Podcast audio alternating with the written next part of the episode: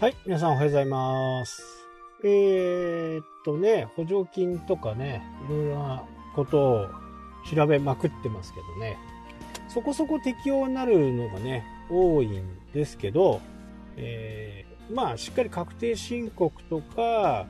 フリーランスとかね、えーいう人たちはこう、届け出を出しているか、まあ、白色でもね、えー大丈夫なようですけど、まあ、この辺が結構キーになるのかなというような感じですね。それと、固定資産税とかね、その辺が猶予になるというふうな形で、今のところなるようなので、まだね、支払いを、もう来てると思うんですけど、通知書はね、16日から支払いなんで、それはね、ちょっと待った方がいいかなと。16日からね、えー4月の末までにね、払う分1期目来てると思うんで、今年に関してはですね、いつもこう全額一括で払ってる人がいると思うんですけど、まあ分割を使った方がいいかな。ちょっとめんどくさいですけどね。でどちらにしてもね、最後は戻ってくるような気はするんですけどね。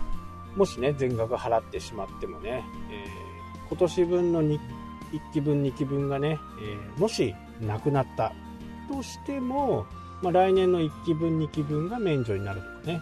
そんな感じにはなるとは思うんですけど、まあ今はね、やっぱりこう、キャッシュフローがある方が絶対いいんで、まあ無駄なお金じゃないですけどね、今払わなくていいものを、まあ、払う必要は今ないかなというふうな気でね、この辺が、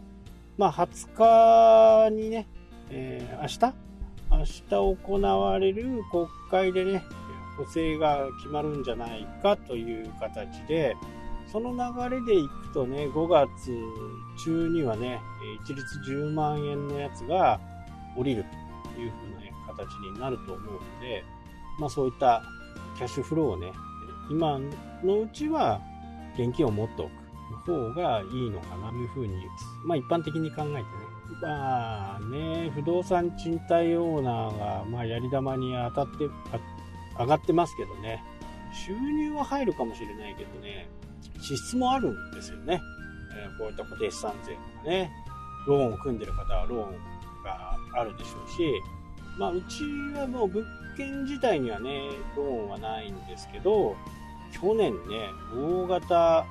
なね、リフォームをやって、まあ借金はそこそこあるんでね、その辺を踏まえてね、どういう風にするかっていうのは、明日ね、実は専門家とね、お話しして、いろんなものが、え分かってくると思うんで、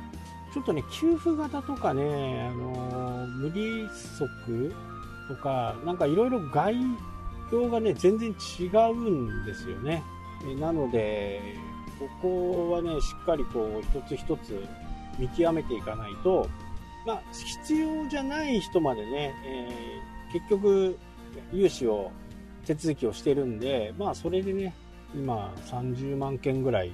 31万件ぐらいって言ってましたんで、ここからまたまた増えるとは思いますけど、まあ、札幌市もね、今全国でね、緊急事態宣言が出ましたんで、ここをね、どう乗り切るかっていうことが一番先決だとは思いますけど、とにかくね、人よりもね、本当に物、あとは公共のトイレ、トイレが結構やり玉に上がってる感じがあるんでね、なるべくだったらそういうところを使わないという風な形がね、いいのかな。まあ、使わないって言ってもね、なかなか難しいでしょうけどね、感染経路がね、どう、どうなっていくのかっていうのが、まあ、少しずつ分かってきてるんで、それに対応してね、まあ、手に触れるだけでは本当感染し、そこだけはあまり過敏にならない方がいいかなと。まあ、スプレーボトルみたいなのを持ってね、それでシュッシュってやるのがもう一番いいかなと。そう、固定資産税とかね、今払わない方がいいような気がしますね。今日は、まあ、各種税金もね、車検もですね、16日以降に関しては、えー期間が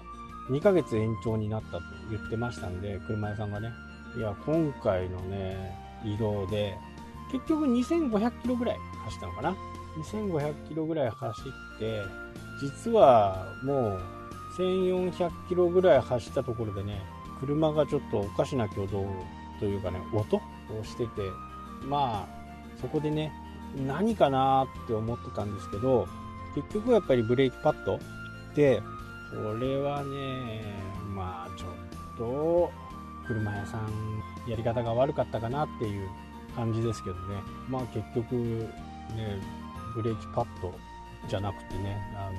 ディスクの方も変える形になって、まあ結構な支出になっちゃいましたね。もう片っぽしか減ってない。あの、まあパッドは2つこう押すところがギュッとあるんですけど、それがね、前の方しか効いてなくて、すごい片べりしてるんですね。まあ現物見せてもらいましたけどね、それ、まあでも、ブレーキパッドね、実は前回の車検、だから1年ぐらい前の車検でね、交換、ブレーキパッド交換してるんですけど、まあ、まあ、とにかくね、場所が場所だったんでね、えー、新潟だったんでね、まあ、走ってて問題はなかったんでね、そのまま走り切りましたけど、結構な、給付金が飛んじゃうぐらいかな。びっくりですね。まあこれでまたね、いろんなとこ行けるし、しょうがないということで、その時にね、車屋さんで、その車検が17、16日以前は普通の2年の車検の期間だったんですけど、4月の16からはね、6月以降でも期限がね、切れていてもいいだと。まあ、詳しくよく聞いてなかったんでね、あんまり僕の車検の時期とは違ったんで、でもいろんな形でね、そうやってこう、2ヶ月ずれたりとか、えー、してるんで、まあ、ここで S3000 ね、そうやって、今、